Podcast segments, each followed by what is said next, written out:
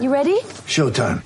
On May 3rd, summer starts with The Fall Guy. Let's do it later. Let's drink a spicy margarita. Make some bad decisions. Yes. Audiences are falling in love with the most entertaining film of the year. Fall guy. Fall guy. Fall guy. That's what the poster said. See Ryan Gosling and Emily Blunt in the movie critics say exists to make you happy. Trying to make it out? Nope. Because I don't either. It's not what I'm into right now. What are you into? Talking. Yeah. The Fall Guy. Only in theaters May 3rd. Rated PG-13. Get ready for the greatest roast of all time. The Roast of Tom Brady. A Netflix live event happening May 5th. Hosted by Kevin Hart. The seven-time world champion gets his cleats held to the fire by famous friends and frenemies on an unforgettable night where everything is fair game. Tune in on May 5th at 5 p.m. Pacific time for the Roast of Tom Brady. Live only on Netflix. Hockey fans, DraftKings Sportsbook, an official sports betting partner of the NHL, has a no-brainer offer that'll make you a winner once any shot gets past the goalie. New customers can bet just $1 on any NHL game and win $100 in free bets if either team scores. The NHL got rid of ties in 2005, so you know someone's going to light the lamp. If Sportsbook isn't available in your state yet, no worries. Everyone can play for huge cash prizes all season long with DraftKings daily fantasy hockey contests. DraftKings is giving all new customers a free shot at millions of dollars in total prizes with their first deposit. Download the DraftKings Sportsbook app now. Use promo code THPN. Throw down $1 on any NHL game and win 100 in free bets if either team scores a goal. That's promo code THPN this week at DraftKings Sportsbook, an, official sports betting partner of the NHL. Must be 21 years or older, New Jersey, Indiana, Pennsylvania only. New customers only. Minimum $5 deposit and a $1 wager required. One per customer. Restrictions apply. See DraftKings.com slash sportsbook for details. Gambling problem? Call 1-800-GAMBLER. Want to go, pretty boy?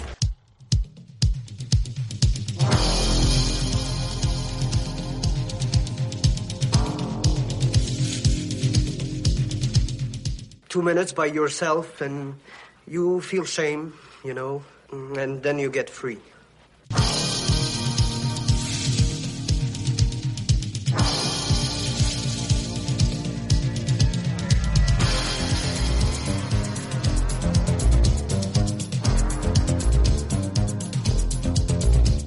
The only thing better than a glass of beer is tea with Miss McGill.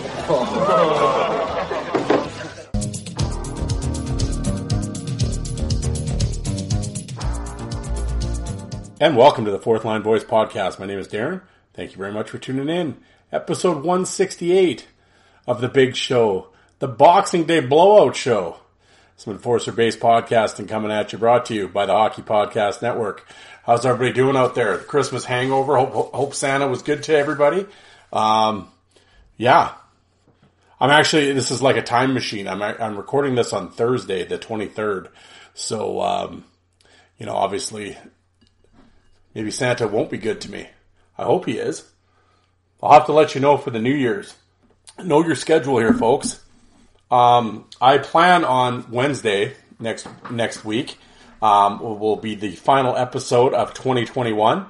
What a year! Uh, you know, lots of uh, lots of issues obviously facing the world, and lots of uh, lots of yeah, just bullshit, right? Just lots of shit, and uh, yeah, it has been fun in a lot of aspects, but a lot, but in other ways, it was. It's been um, on a personal level. Um, you know, obviously, uh, a lot of a lot of stuff has happened to me this year, and uh, yeah, I'll talk about that and everything else. But I'm doing a kind of a you know like how the sports shows do like a year in review and that type of thing.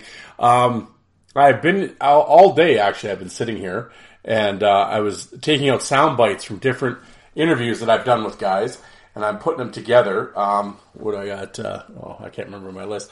I, um, I got six or seven or eight eight sound bites, something like that. I don't know. It's about forty five minutes um, of just uh, different interviews and different uh, sound bites, and uh, that'll be the Wednesday show and uh, year in review. And I got some stuff to talk to you guys for stuff coming up in 2022.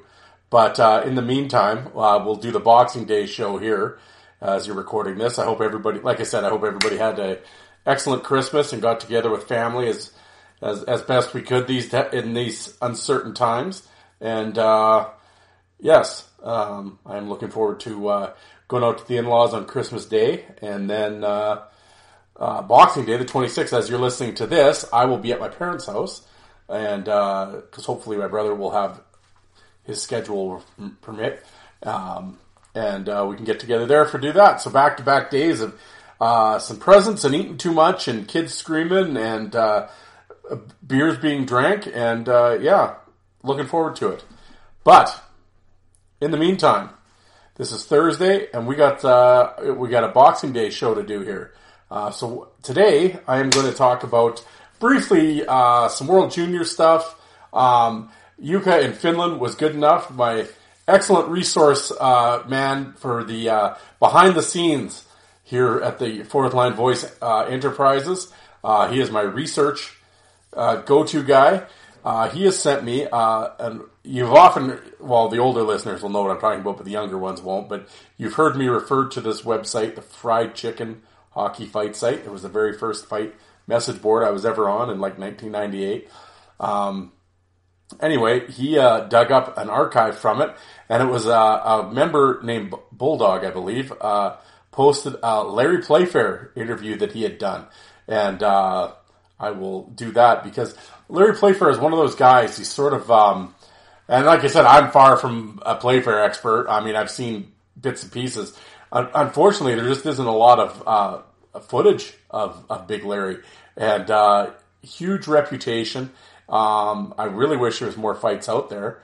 Um, but like I said, he's got a huge rep, and uh, anytime I can hear um, uh, the stories and stuff, it's always fun. And uh, so it was cool that uh, to read the interview and uh, and he talks about a few guys in there, and uh, I will I will talk about some of the uh, you know I won't you know read the whole interview to you. We'll be here until next Boxing Day, but I mean um, I will kind of go over some of the highlighted things that I have. And to wrap it up, as like I always say, you jokers out there, you love your list. Well, I got a list. Uh, uh the top 13. I don't know why they picked 13. Uh, the Chicago Blackhawk fighters of all time. So, uh, again, I've had people send me uh, I've had listeners send me multiple lists and links, and they're just like, "Yeah, dude, you got to check this out." And uh, I have not. I always say I want um, I want you guys to get my honest reaction. So I don't ever click on the link. Um, well, I click on it briefly to make sure it works, but other than that, I don't scroll it. I don't read the list, so I have no idea who's on this list.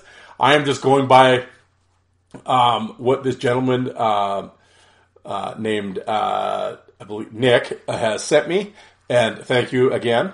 And he sent me a couple lists actually, and I appreciate that. It uh, make, it makes doing this a lot easier. When you got to do two shows a week, sometimes you're scrambling for uh, for ideas. But uh, I love doing the lists, and for for whatever reason, it's the top thirteen. I don't I don't know what the thirteen had to do with anything, but uh, yes, so Blackhawk Fighters. So we will do that. But before we get going, of course, I am a member of the Hockey Podcast Network. There's over 50 shows on the network. All the NHL teams are represented. So whatever team you're a fan of, there's a show for you. Uh, not really sure what they're going to be up to now with the league kind of in uh, COVID shutdown right now. Hopefully, uh, that all gets straightened out and everybody stays healthy and uh, can bounce back and uh, the season can get going again. And because right now, yeah, scary times. So hopefully they'll get back at her here. But um, yes, but there's uh, plenty of back episodes for fans of whatever team you're a fan of to listen to. For my off network friends, um, of course, we have part time Oli, who runs the uh, old Alec, who uh, runs the Five for Fighting podcast.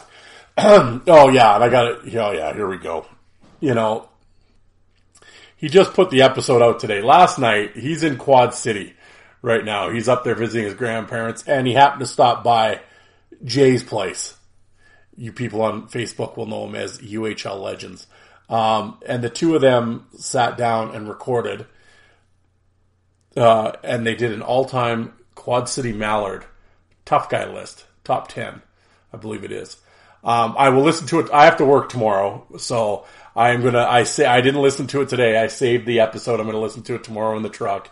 But I could imagine this mud show you know, I'm, they recorded it, you know, out out in Jay's shed. I'm sure. I'm sure the acoustics will be lovely.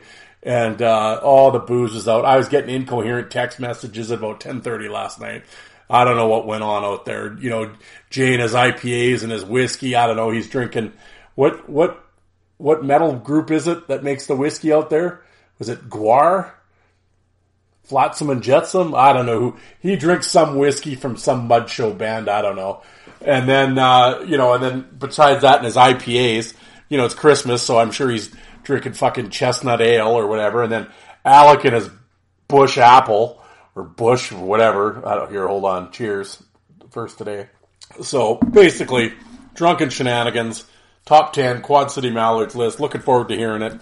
Um, yeah, I'm, you know, I, I can't even, you know, we're, we're so low now. We're reaching up to touch bottom here. So, but yes, but I but I've always given Alec credit. I will say, as much as it pains me sometimes, he does have a tremendous back catalog. Ray, Bialois, Segroy, on and on. He does Jason Rushton. He does a good job. Um, but he's been hit. Yeah, he got married again, and you know, same same gal. You know, I, I don't know how he conned her into saying yes twice, but I don't know. Hell of a salesman.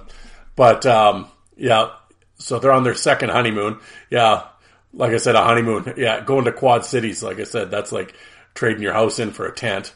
So you know, but uh, you know, and then I, I don't know where Jay quite lives in Iowa, but you know, I heard the city limit signs on the same post, so I'm sure it's a real rockin', rockin', rockin' time there. So, you know, local hooker's a virgin. You know, that's how big this place is. But anyway, so we got you got that to look forward to at the Five for Fighting show, and then of course you got Broadway Joe Lazito. Get rid of Lazito over in New York, the the king of. Well, I was going to say Long Island, but he's on Broadway now and uh, you know, working out of MSG, running that running that show, most famous arena in the world. You can make it in New York, you can make it anywhere, kid. And uh, you know, hey, New Year's is coming. You want to see the Nutcracker? Go talk to Joe. Go talk to Joe. Joe will crack your nuts for you, get you a good deal. I don't know. Between nuts and Yule logs, and yeah, Joe's Joe's the guy. But he runs a in his when he's not in the box office, he does a New York Islander based podcast. I wonder if his employers know that. It's a little conflict of interest, but yeah. But for now, Coliseum Chronicles. Joe does a great job. Vukota, Dean Ewen, Strudwick, Asham. Speaking of Aaron Asham, I had a guy on the Facebook group tell me uh, he's a Flyer fan, and he said uh, Asham was an ass clown who picked his spots when he was in Philadelphia. I like I I don't know. There, maybe before that, in some of these groups we should drug test before you can post. Aaron Asham is a spot picker. What what? Uh, yeah, this is where we're at in some of these fight groups. Anyway, but Aaron Asham, Eric, like, oh, I still can't believe that. still rolling my eyes. I even like sent text to my brother. He's just like, "What?" I'm like, "Yeah, I know. These are the people we let in these groups." But uh, Boulton and on and on. Tremendous back catalog.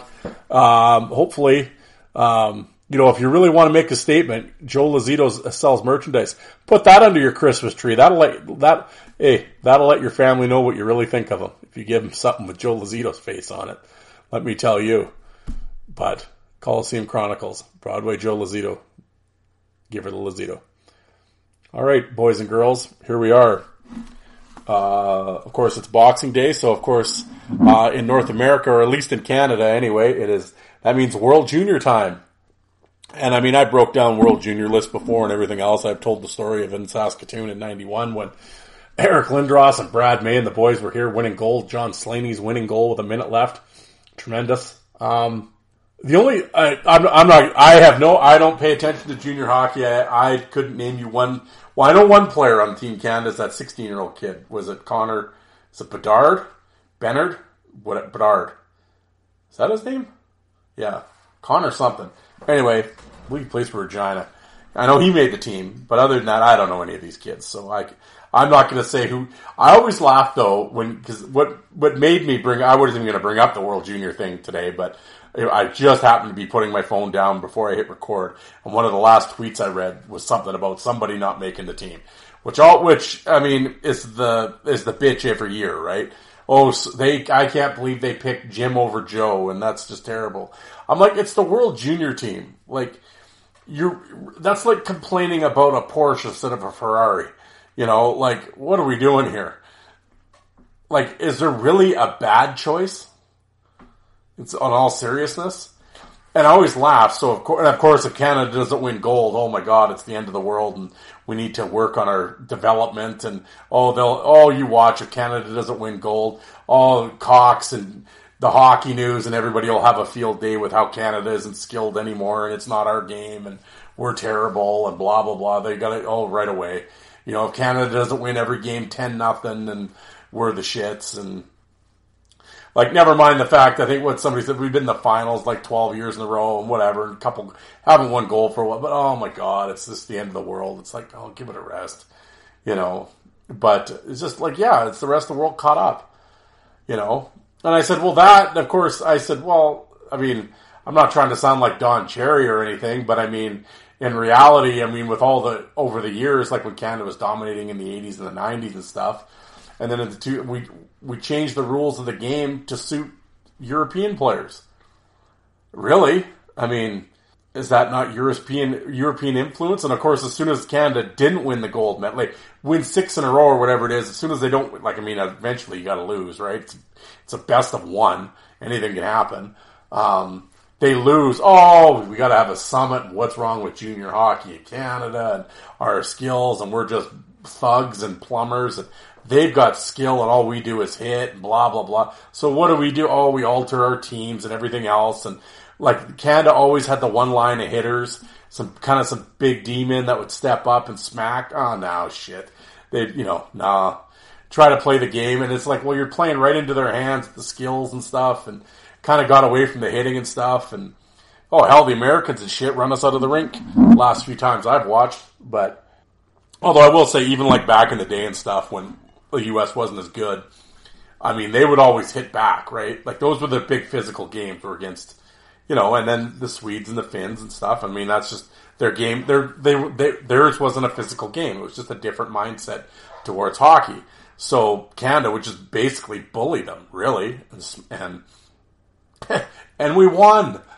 And like I said all the time, when you even like to this day, you watch these Stanley, who wins the Stanley Cups? Yeah, who's the big pickup at the trade deadline for these cup teams lately? Maroon. Oh yeah, it's for all the power play goals, right? Oh yeah, sure. No, it's always physical. They just can't. Uh, they just can't get out of their own way. But and of course, the, like I said, the media starts crying about we don't have the skills and everything. Oh yeah, here we go. Yeah, but anyway, there's my Don Cherry like rant. But it just gets. I guess you have to like um, like live here in Canada to appreciate um, like how serious the World Juniors was taken. I mean, I guess with social media now you get to see all the articles and stuff, but this was sort of more before social media, kind of late early 2000s before all this kind of really took off. All the articles and the crying that would go on and the stuff on the news and it was embarrassing. Like all, like I said, if you didn't, if Canada doesn't win every game by a blowout and win the gold medal walking away, oh, it's the end of the world here. Oh, like I said, they had a, they, after they didn't win gold, they had a, they literally Hockey Canada and all these coaches from all these different provinces got together and oh, we got to work on skill based stuff like we didn't before. Like, oh yeah, no, we didn't do any skills before. We just ran around and hit each other and fought. Like this, this is how they kind of built it up. Like, oh, Canada, just dummies, you know, they've never had, there's never been a cone put out in a practice once, you know. It's just like, oh my god, like just the dramatics. Oh, Ken Dryden crying about how it's gotten away from us, and oh god, yeah, it's just eye rolling. Anyway, I said I wasn't going to talk about it in 16 minutes in. I'm talking about the World Juniors. But anyway, like I said, obviously being in Canada, go Canada, but, you know, whatever. I'll be watching here and there and intermittently, but whatever. Certainly not with the same amount of uh, interest that I'd have in years gone by, but we'll see what happens. But, uh, well, I was going to, I got to open the article up here. As I said, I, uh, thank you, you and Finland, for sending me, uh, the Larry Playfair stuff. Like I said, my, uh, my European friend and his, and his, uh, excellent researching. Um, yes, the Bulldog here. And this was posted in 2000, March of 04 And uh, yes, he sat down with Larry Playfair, and like I said, I'm not going to read this word for word. We'll be here for a while, but um, I'm I'm going to pick out a few uh, a, a few highlights and. Um, well, this one I found really interesting. Playfair played his first pro, his pr- first pro hockey in Hershey at the American Hockey League, the farm team that was shared at the time with the Capitals. He was very nervous by his surroundings, and he re- he recalls that there was some a- animosity towards him and some of the other players because of the fact that Buffalo had made him their first round pick. On one occasion, he recalls staying after practice to shoot to shoot some pucks. Larry is always trying to improve his puck handling and shooting abilities. Uh, Archie Henderson, Gary Rissling, and Nelson Burton, all Washington owned players, also hung around after practice, but not to shoot pucks. As they saw Larry working on a shot with several pucks lined up, Nelson Nelson Burton shot his own pucks into Larry's and said, "And what are you gonna what are you gonna do about that?" Larry didn't know what to do. Henderson, Rissling, and Burton, his supposed teammates, were all now looking to gang up on the rookie and test his toughness. He chose not to fight any of them, at least not on that night, but he ended up fighting both Henderson and Rissling in the NHL.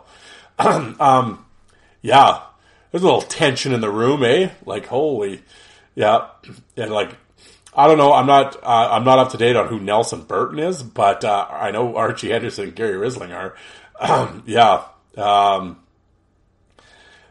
yeah, that, that's uh, that's pretty wild. Um, where uh, well, where are we here? Um, oh, he talks about his fights with Jimmy Mann. And I believe uh, William and I talked about this uh, in the in the when I had William on the show, the Winnipeg fan. Um, the Mann fights, he, he had become pretty good. He has become pretty good friends with Jimmy Mann, but he readily admits that he did not respect Jimmy Mann when they played against each other. He could never understood why a guy with such a killer left hand needed to play as dirty as he did. Although he didn't respect Mann, he certainly was fearful of him and watched for him at all times. Their first fight was in Winnipeg, and he recalls Mann blatantly spearing Hamill in front of the Buffalo bench, or Hamel, uh, in front of the Buffalo bench as the line changed. He jumped over the boards and met up with Mann, first exchanging words about the spear, then the gloves flew off. Playfair says that he was doing he was doing well in the fight. He had Mann bent over and in trouble until Mann unleashed a vicious left hand that caught Larry flush in the nose and broke it instantly. Blood was everywhere the fight was over. Larry Larry calls the fight the worst loss of his career because the, the team had been playing very poorly and it was at the end of a very long road trip and they needed a big win to pick up their spirits. This loss in defense of a teammate only made things worse. Larry was very dejected about losing to Mann the way he did. However, he was determined to get a rematch and he circled the calendar waiting for the return game in Buffalo some weeks later. To Larry, all the games in between the two Winnipeg games meant nothing, waiting for a chance to get back at Mann. When game time finally hit, he saw Ferguson talking talking up Mann uh, for the press before the game, and it made Playfair even more determined. During warm up, Mann was jawing at Larry, telling him he was going to get his ass kicked again. Playfair was definitely fearful of Mann, but this pregame bullshit got him angry. Early in the game, the puck got lodged in a scrum near the bench with both Mann and Playfair on the ice. The gloves came off, and without too much detail, Playfair feels he evened the score. There we go. And then the other one was, of course, uh, Dave Semenko. Uh, the Semenko fight was the first fight was in Edmonton. He believes it was when Dave Lumley had run Ramsey near the penalty box in which Lindy Ruff was already in there. Semenko came over and had some words with Ruff telling him to shut the fuck up. Playfair came over and told Semenko to do the same. Larry said that he was definitely fearful of Semenko. He knew him from the Western Hockey League and he had looked, and he had looked, and he had looked, had a, oh Jesus, spit it out. I'm about seven beer in, folks. Give me a, give me a break here he he had a look about him that put the fear of God in you. On the next shift, the puck went into the corner and they decided to go. Larry says he got a lucky shot in on Sammy and they may have that may have put him down, but it was just as easily could have been a slip. Semenko did not get up though, and he thinks it was likely from the punch. Their second fight was in the preseason and wasn't much at all in his opinion. Well, there you go. That's interesting. Um, uh, his his the that because that was like a big deal, right? Playfair and Semenko, but. Uh, yeah, it was just uh, it was just a really interesting article. If anybody's actually interested in this, um, like the whole thing, uh, just uh, drop me an email. Hockey, all one word, hockeyfights at hotmail.com. Just ask me for it and I will, uh, I'll send you the link. Um, you can, you can read it there, but, uh, just kind of, they do a summary at the end and it's like, his biggest win, his first Semenko fight, just because of who it was and how it happened. He was scared to death of Semenko prior to that fight. Biggest loss, Jimmy Mann. We just talked about that. Um, biggest fight was against Bob Nystrom. It was his first big league fight against a named fighter. He respected his ability and was happy to see he could hang with a guy like Nystrom, and it built his confidence. Uh, most underrated fighter, Curt Fraser. He knew a Fraser from the Western League and saw him in the pros. A devastating puncher, when in the mood to hurt somebody, it was very tough. Uh, had no respect for it. Paul Baxter, Gary Rissling, who speared, who had speared Playfair out of nowhere, uh, but later paid the price. And then uh, Keith Acton and Ken Linseman. Uh, tough middleweight, hard to say, but he ranks his teammate Danny Gare as good as anybody. Um, yeah, this is an interesting story, actually. His last NHL fight was against Rich Sutter in Vancouver. Um, the fight took place near the Buffalo net. Sutter was egging Playfair on, and Larry was reluctant to fight Sutter. They dropped the gloves, and Playfair broke Sutter's nose and jaw. He was carried off the ice, and Playfair was thrown out of the game. As Playfair exited the rink following the removal of Sutter, he saw Darcy Rota out in the hallway outside of the medical room, and he asked how Sutter was doing. Rota said, "Not good." Playfair was very concerned about what had happened and looked through the crack in the door to the medical room and could see Sutter laid out and in serious discomfort. Larry went in the room and offered apologies to Sutter and asked why Rich wanted to fight him so bad. He left the room and, in his words, puked my brains out in the washroom next door. This fight was the beginning and the end of his career. He, wasn't enjoying the fights and was sickened by what he had done to Sutter. He voluntarily retired shortly after that game. Yeah, that's interesting. Um, oh, and then also the Kocur KO and his brother Jim Playfair. I mean, if, if nobody's seen that video, it's on, well, it's all over YouTube, but it's on the Fourth Line Voice channel. But yeah, Kocur versus Jim Playfair. Actually, that fight, that knockout's vicious, but that, actually, that knockout almost cost Kocur his, uh, his arm because he had, he had got it infected, his knuckle, and he never got it looked at. His arm swelled up. He's in the hospital. Yeah, it was brutal. But yeah, he drops Playfair hard. Jim Playfair hard. Uh, Larry not Larry never sought retribution for the knockout, although he admitted that he kind of felt bad that he hadn't given the fact given the fact that it was his brother, something he never really thought about doing. That's interesting, actually. Um, but yeah, oh, and then some thoughts on specific fighters. Uh, Clark Gillies, as much as he respected Bobby Nystrom, uh, he said that he had to he had to fight another fight against Nystrom or Gillies. He would have he would have picked Nystrom. In his opinion, that Gillies was just downright scary looking on the ice, and Larry freely admitted that he was actually afraid of Clark when they played. He has huge respect for Gillies, both as a player and as an accomplished fighter when he had to. Uh, Bob Probert, it's in his opinion that play, that Probert is the best all around hockey fighter of all time. For him to stay on top for as long as he did is is near unbelievable. It's one thing to get to the top; it's quite another to stay there. Probert did that, taking on all comers. Uh, Tiger Williams, great friends with Tiger, although they haven't talked recently. When uh, Playfair was traded to LA, Williams was the first guy to offer Larry help uh, at setting up a place to stay or live in Los Angeles. He considers Tiger the ultimate team guy, just like Terry O'Reilly was. Randy Holt didn't meet up with Holt too often, really couldn't offer an opinion. Um, on Jack Carlson, the playoff game with Minnesota left Larry with the opinion that Jack was an opportunistic as a fighter, not high on the respect scale. Uh, John Kordic never really saw much of John. Knew he was around and had to be watchful of him. Never fought him though. Stan Jonathan, he thought Stan was very tough, but not tougher than Gare. That's interesting. He very much knew of his reputation as a solid puncher and felt it was justified. Fought Stan in Boston nearing the end of his stint with the Bruins. Uh, Glen Cochrane, he thinks he fought thinks he fought Cochrane in Buffalo. May have edged him a bit. Can't remember for sure. uh, Nick Fotiu, good fighter in his opinion, but not as good as some consider him to be. Didn't see a lot of him though, so he's not certain on this. He saw he saw him fight middleweight Lindy Ruff one night and had trouble with Ruff, so in his opinion is largely based upon that fight. However, when told that Nicky bested Schoenfeld, he was a little surprised. Uh, where is Larry now? Playfair has his own business in commercial real estate and is actively involved in the NHL and Sabres alumni. Yeah, so there you go. A little, uh, a little, uh, story on, on Larry Playfair. Um, like I said, the, the video, there's not a lot of video out there of him and, uh, and so it's kind of a mystery. Like I said, kind of one of those old school guys that a lot of the older fans, um, really think highly of. And, uh, like I can't, like, I mean, obviously, you know, with all the, even the players and stuff have pumped Playfair's tires, but, uh, I, I, like I said, I have not seen enough of him to offer any opinion of my own. I mean, from what I've seen, yeah, he was really, he's massive, especially for that time period. Really big dude. And, uh, yeah, I mean, the fights I've seen, he looks awesome.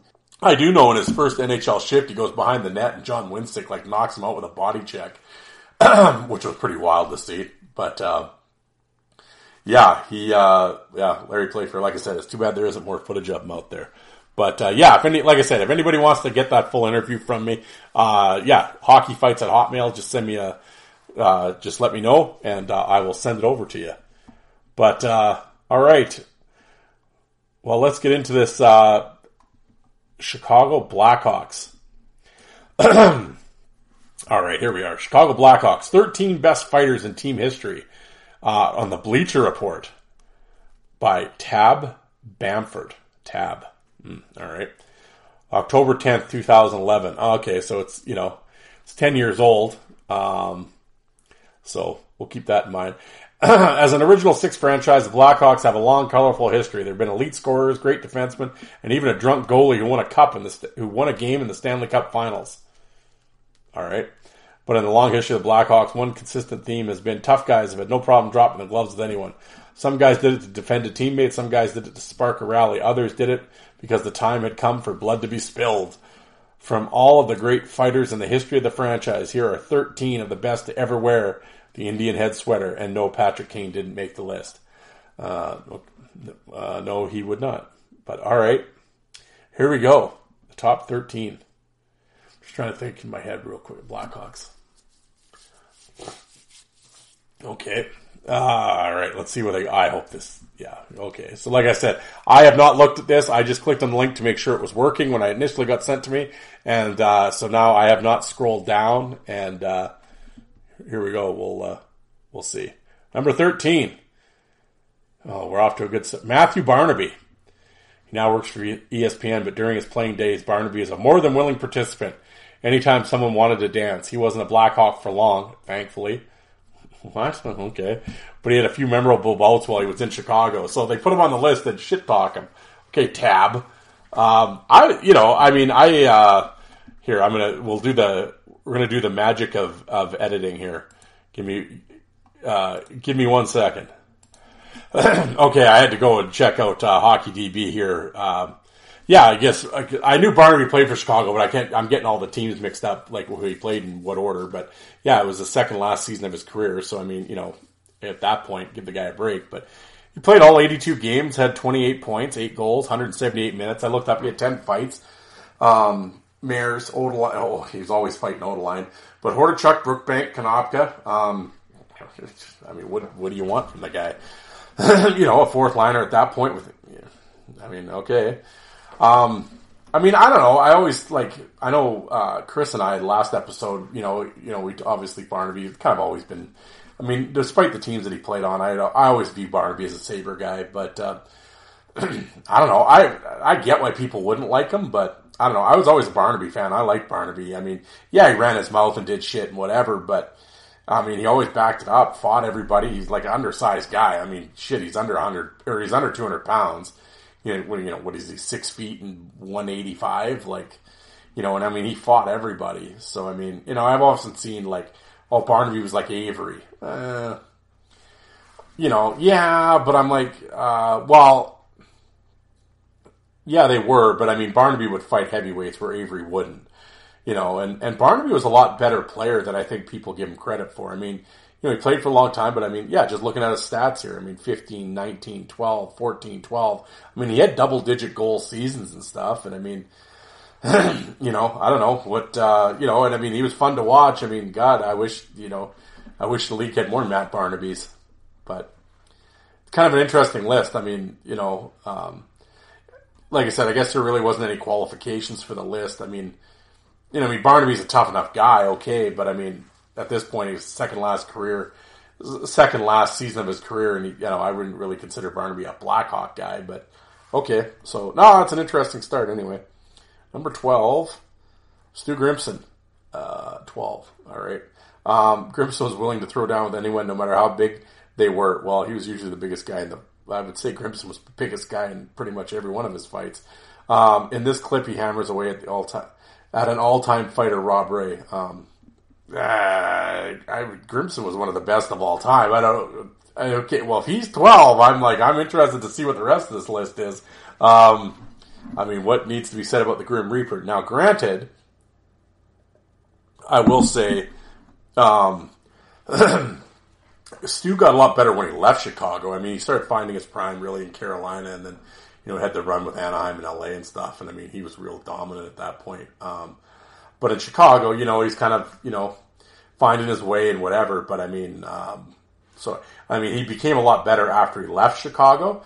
But at the same time, um, now that I'm on, I know. Sorry, guys. I was. I don't know what I was. Oh, it was when I was uh, doing the New Year's show. I'm getting sound bites. I I was listening because I don't listen back to my shows, and uh, I was hearing the mouse. That's really annoying to hear the mouse clicking. I'm going to try to in the new year here as we go on. I'll try not to do as much mouse clicking because that's actually really irritating to listen to. But uh, for this exercise, bear with me because we'll kind of do some DB stuff as I'm talking about this. Because like I said, I haven't done this list before, so this is all new. So I'm to go on the fly checking out hockey DB. But um, yeah, Stu. I mean, he started in Calgary briefly, a couple games. Uh, Blackhawks, uh, one, two, three. Yeah, he played three seasons in Chicago. Yeah, so he's basically just a rookie. 35 games, 54, 78 games. Then he went to Anaheim, then Detroit, and uh, Hartford and Anaheim. Yeah, oh, he's in Anaheim. He was in Anaheim twice. I didn't realize that there was a break in between. Um, I would say definitely after he left Chicago, but at the same time, he was just starting out, right? So obviously, you find your feet and your legs and everything, but um, I think I would probably have him higher than 12. But we'll see how this list goes. 11, Reid Simpson. See, like I'd have Grimson ahead of Reid Simpson. But I love Reid Simpson. He was tremendous. Um, yeah, well, once again, bear with me as I as I type away here, but I want to see how many seasons did Reid Simpson play in Chicago. Oh, as I'm sitting here in the dark, um, trying to type. Yeah, uh, I will say, I know I've mentioned it before, and I hate like keep pumping it up, but on my YouTube channel, I put up a bunch of Reid Simpson like Hershey Bear stuff. Tremendous. His fights with Langdon in the American League were awesome. Um, how many seasons did he play in Chicago? Yeah, two. 97, 98, and then 98, 99. Yeah, he was, um, I know that one, the, the one year in Chicago, uh, uh, was unbelievable how tough they were. Yeah, it was that 98, 99 year. Yeah, when old Lorne Molleken, the old Blades coach, uh, was there. Um, yeah, Probert, Manson, uh, Smolik, Reid Simpson, Brad Brown, Jamie Allison. Jamie Allison, underrated toughness. Um, Chris Murray briefly, Ryan VandenBussche, Cam Russell, like Ty Jones, Bonvie, Remi Royer for a while. Like, oh yeah, that was a that's a get a copy of that DVD. But uh, yeah, Reid Simpson. I mean, uh, yeah, did it did it for a really long time. Um, you know, he played like you said. Well, I'm just looking at 300 games in the uh, in the NHL, but he was also in the American League for a long time. You know, uh, with Hershey and um, had a little run in Albany, and then he was in the IHL briefly. He went over. He was actually in Russia for a couple years in the KHL. That's kind of where he uh, kind of wrapped it up. But um, yeah, he was uh, he was a bad dude, man. If you uh, for those out there, if you're not familiar, um, definitely go onto YouTube. Reid Simpson, check him out. Um, he, he's a lot of fun to watch. Yeah, big Reid Simpson fan. Uh, number ten, Ben Eager. Mm. One of two current, well, obviously this is this list was from 2011. One of two current NHL players in the list. Eager was always willing to go at it and was a lot of fun to watch when the gloves hit the ice. Yeah, I was actually. I remember I was got I got uh, OHL assorted tapes in the early 2000s from Eben. I wonder what old e- Eben's doing out there. He was a good dude. Uh, we used to trade. I'd send him the dub stuff, and he'd send me his OHL stuff. I was always so jealous because uh, it looked like the OHL. There was a lot of like uh, local cable that would record that did a lot of the games, and it was like all broadcast quality and shit. Yeah, he had some great OHL mixes. I used to get those for about three or four years from him. Hope he's doing good out there. I'd love to sit down and talk. I'd love to get a hold of that guy again. You know, just uh, the old tape traders, just see what they're doing. But uh, yeah, he anyway he sent me an OHL tape, and Eager was playing in Oshawa, was just all over it. I'm like, who is this guy? He's a big dude, just flattening guys with hits and getting into these fights. And he, I believe he was a first round draft pick. And uh, yeah, I mean, um, you know, I, you know, was he the greatest NHL fighter? Well, no, but I mean, um, I'm trying to think who I had on the show. Um, somebody was saying like he's just like the most jacked individual he had ever seen. But yeah, I mean, he played for the Hawks for a while. He bounced around. Yeah, he played 400 NHL games. I actually didn't realize he had played that many. Um, like I said, played four seasons in Oshawa, and then he was at the Phantoms for a while. I saw a bunch of his Phantom stuff too, and uh, you know he got drafted by Philly. Yeah, 20 there you 23rd overall. Um, but yeah, then he got traded to the Hawks and played in Atlanta briefly and then wrapped up in Edmonton. But uh, yeah, like I said, big dude ran around. I mean, was he the king of the world? No, but uh, I mean, I hey, Ben Eager's cool as shit with me, man. I I dug him. Now again, would I put him in front of Reid Simpson and Stu Grimson? Uh, no, but uh, hey, I'm down with Ben Eager. Number nine, huh. Bob McGill, Big Daddy. Um, yeah, hey, you know, I, he did a nice job hitting as often as he hit, as hitting as often as he got hit. An underrated part of fighting in the NHL. Yeah, I mean, I hey, I'm a massive Bob McGill fan, and uh, yeah, I mean, I think he probably, I mean, he's probably obviously most known as a as a Leaf, and uh, but uh, you know, he played started his career there and everything else, but with one, two, three, four, yeah, four seasons with the Hawks, and uh, you know, kind of the, in the mid to late '80s, and fought everybody, and yeah, big D man, and uh, hey, I'm, I'm down with Bob McGill. Yeah, he had, he had some great bout, bouts with Probert, and uh, I know Probert got him and dropped him the one, and I know they had the, the one fight there where they were all of a sudden uh, Probert out of nowhere like headbutted him. And somebody asked Probert after, like, why would you headbutt Bob McGill? He just goes, oh, my arms got tired. So there you go. Oh, the code. But um, yeah, I'm down with I'm down with Big Daddy. Number eight, John Scott. Mm, really? Uh, I honestly don't know why anyone would want to fight this guy anymore. He's he's never lost. Well, what this guy asked John Scott, and uh, rarely do his opponents stay in the box. The, the, dressing room for a quick stitch is more more likely. Yeah, uh, uh, yeah, I you know I like I said. I mean, anybody that's listened to this show for a while. Um, I I, res- I mean I respect what John Scott did and he played the role and, and everything else. Um, I I don't know. I to me he's kind of overrated as a fighter. Um, I don't want to say picked his spots, but if you go back and look at his fight card, yeah, there's some notable names missing. Um, yeah, I don't know. Uh, would I have him on this list? Eh. I mean, two seasons in Chicago. Uh, actually, I'm curious. Hold on, I'm gonna I'm gonna edit. Uh, the magic of editing again. I'm actually curious in the fact that I want to see how many fights he was in in Chicago. Yeah, like okay, so I just kind of looked up his two seasons, his fight card there, and I mean, yeah, okay, Kochi, Westgarth, Staubitz, Winchester, Cam Janssen, Storantini. Then the next year, Sheldon Brookbank, Cam Janssen, Ryan Reaves, Dorsett in England.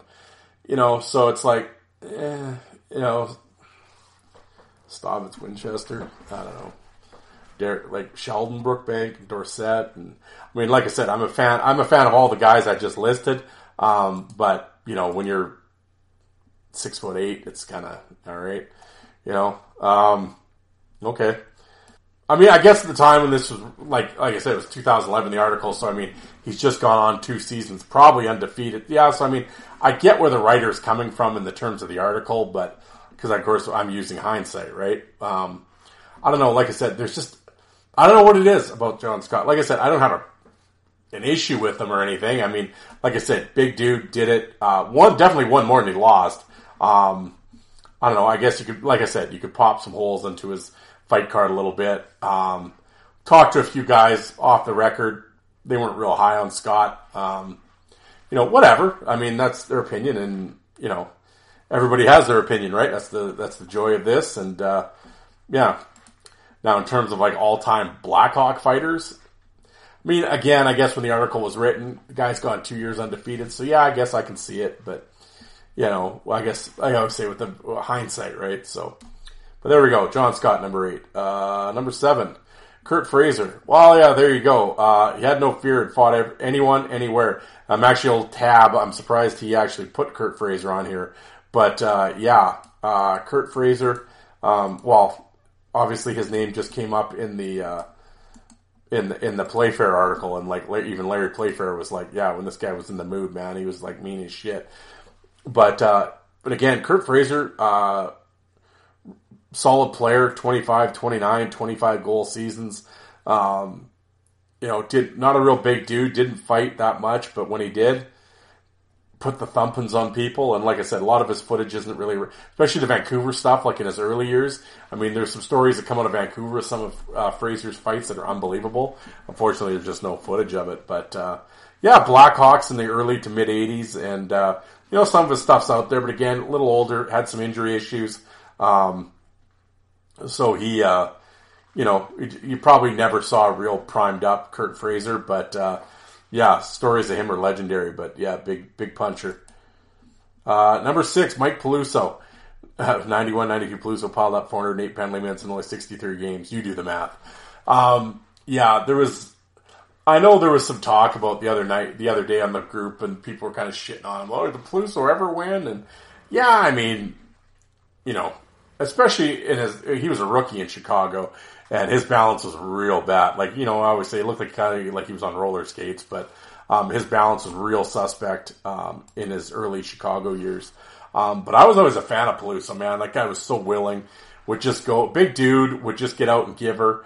Um, got better over the years. I mean, I think he really came into his own. Like when he was in Chicago, he was kind of like, you know, he had Grimson and them there, so he was kind of the understudy. But, uh, when he went to Ottawa, when they had the expansion and he first went there and, you know, picked up the 400 minutes and really, uh, really fought everybody and, and, and stepped up and had some had some nice wins. Uh, actually, again, uh, I hate to keep bringing up my channel, but Peluso Mark Janssens, check that fight out. It's a real solid tilt in Ottawa.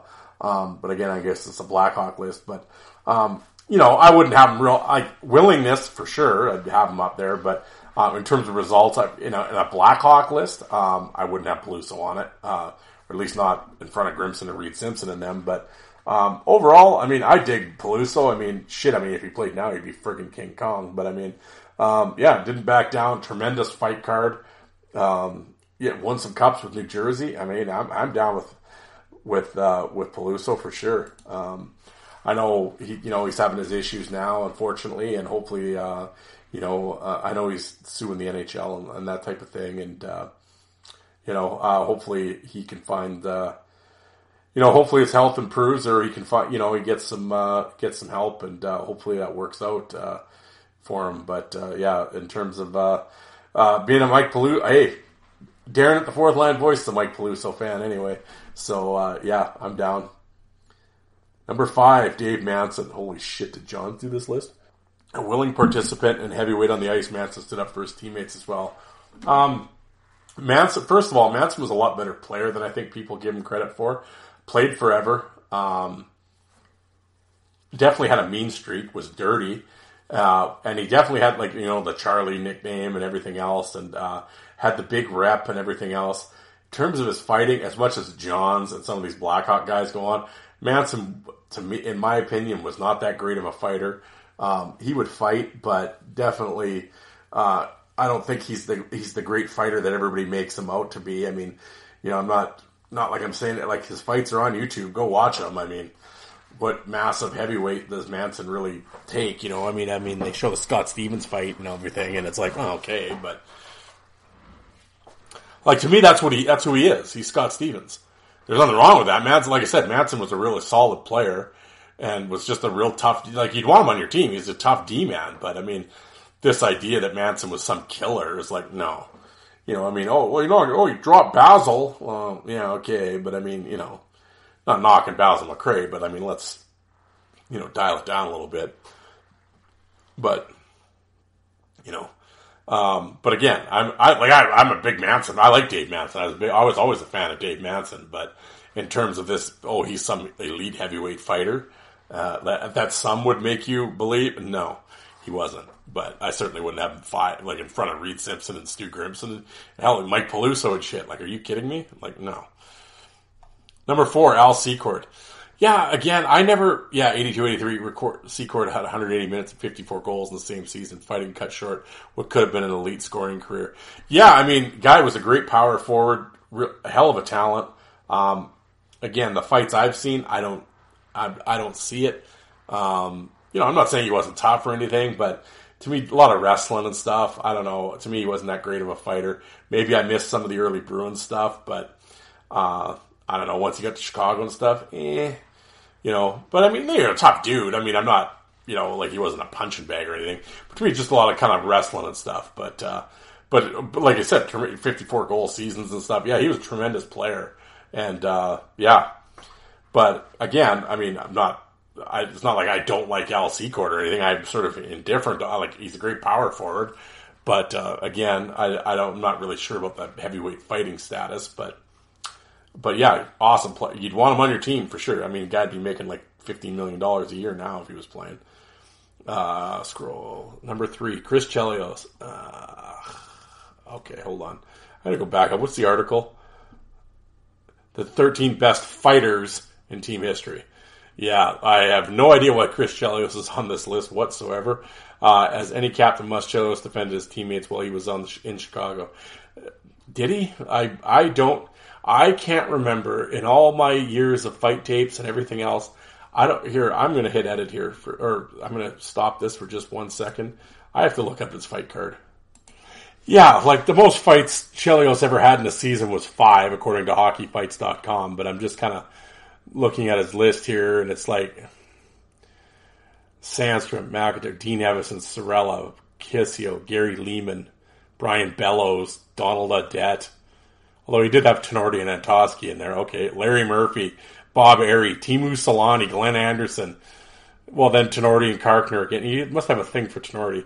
Uh, oh, and Lapuma too. I always forget Lapuma played in the NHL for a little bit. But Gilchrist, Brian Propp, Hatcher, Yzerman, Tkachuk, Darby Hendrickson, Wiemer, Mark Recchi, Sandy Moger, Bill Lindsay, Pat Verbeek, Nash, Bill Lindsay again, Luc Robitaille, Fleury, Adam Hall. Like these are all like on Chelios' fight card. So I mean, yeah, I mean, w- but again, I mean, Hall of Fame talent and everything like that. I mean, you can't. There's nothing. There's no denying that. But I mean, I to be, I'll, I'll be transparent, completely honest. I always hated Chelios, the player, for that very reason. Like he was dirty as shit and never backed it up. Um, but again, great player. But I remember the one year, like he had like 300 minutes one year, and I remember thinking, man, if I was the coach, because it was like 300 minutes and like two fights, and it was like, what are you doing? Like that is so many useless penalties. Um, and like for a Hall of Fame player, it's like, come on. You know, and I've had River, Jamie Rivers, and I've had guys in the show that say Charlie was a really great dude and off the ice and whatever and great teammate and all that. And he probably, you know, but this has nothing to do with any of that. I'm just talking strictly as fighters, as this article says. Pardon me. Uh, I wouldn't have Chris Chelios near 50 top 50 Blackhawk fighters. Uh, no, that's ridiculous. That again, great player, fighter, terrible. Number two, Keith Magnuson. Well, there you go. Yeah, old school. He didn't always win fights, but he's one of the best captains in Hawks history and absolutely always defended a teammate. Uh, consider this, his number is retired, but he scored a grand, a grand total of 14 goals in 589 games. Um, yeah, his 1,400 penalty minutes are second in franchise history to Chelios. Yeah, see, there you go. Like, Chelios is like, all, there's all these penalty minutes, and it's just like, why? But anyway, yeah, Keith Magnuson. Um, like I said, old school 70s guy. Um, unfortunately, he was killed in a car crash. Um, Saskatoon guy too. Um, yeah, again, I've, I've seen some of his fights on my old '70s discs. Um, yeah, he, you know, he took some lumpins. Um, you know, probably wasn't the greatest fighter, but just unbelievable, unwilling or unwilling, completely willing to fight anybody at any time, and uh, would get in there. Like I said, that's why he was named the captain, and uh, the ultimate, uh, you know.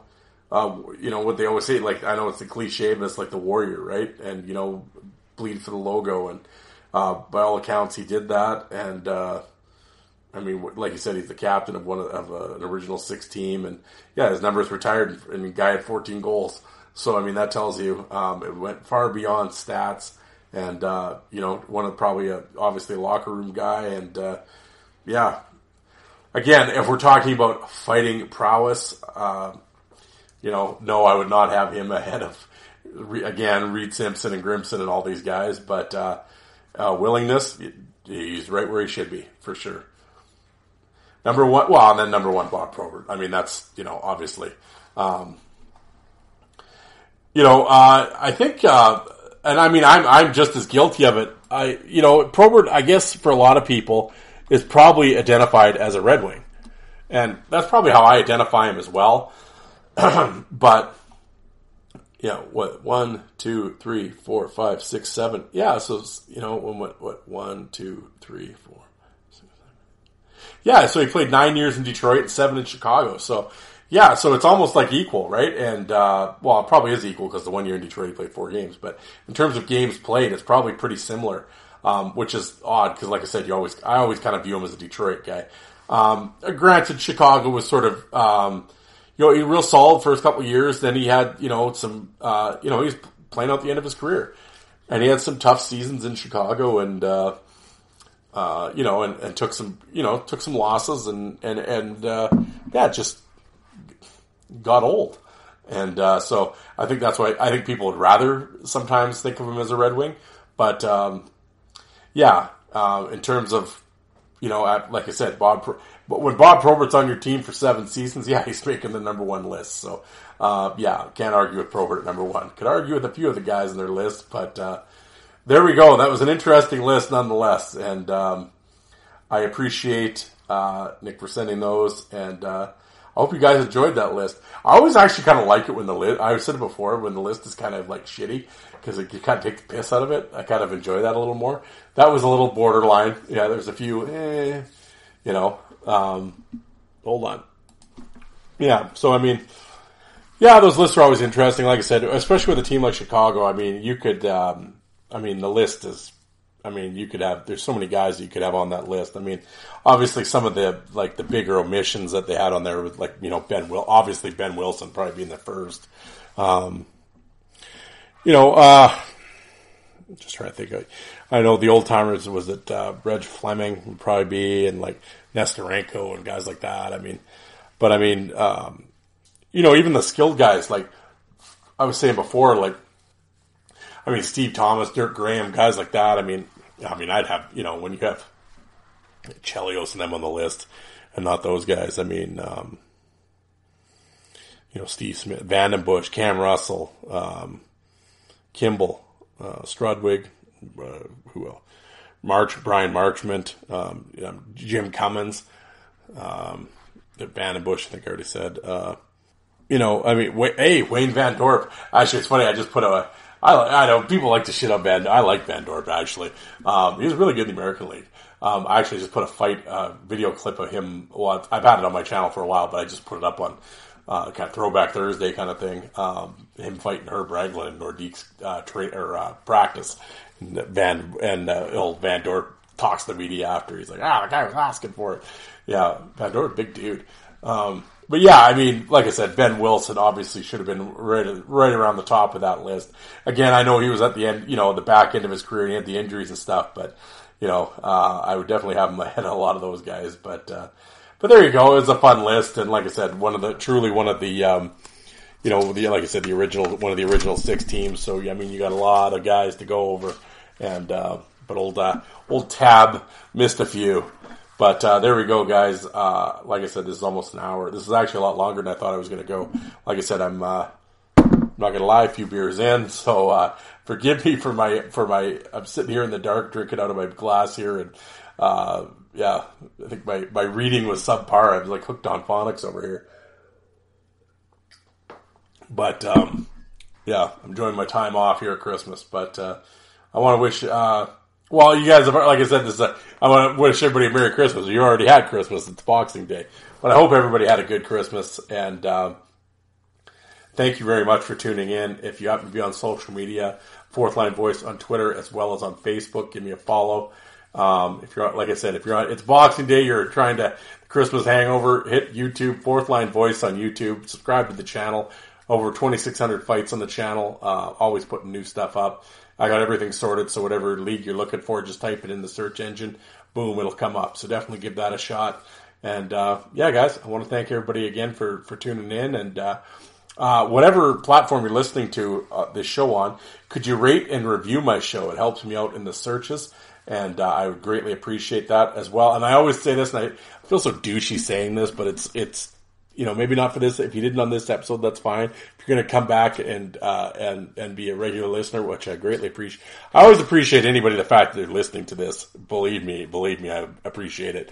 But if you could download my episode, um, I got to say I'm truthful with you guys. I get paid by the download. I don't get paid if you stream it. So um, I definitely appreciate it if you download.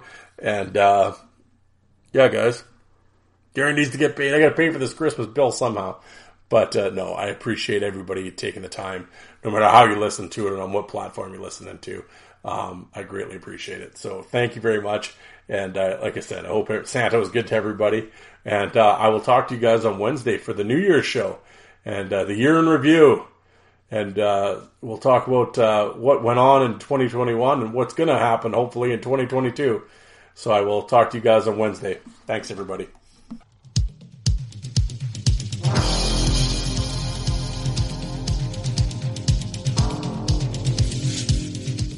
And you people that don't like fighting, how many of you did you walk out and get a coffee while that was on?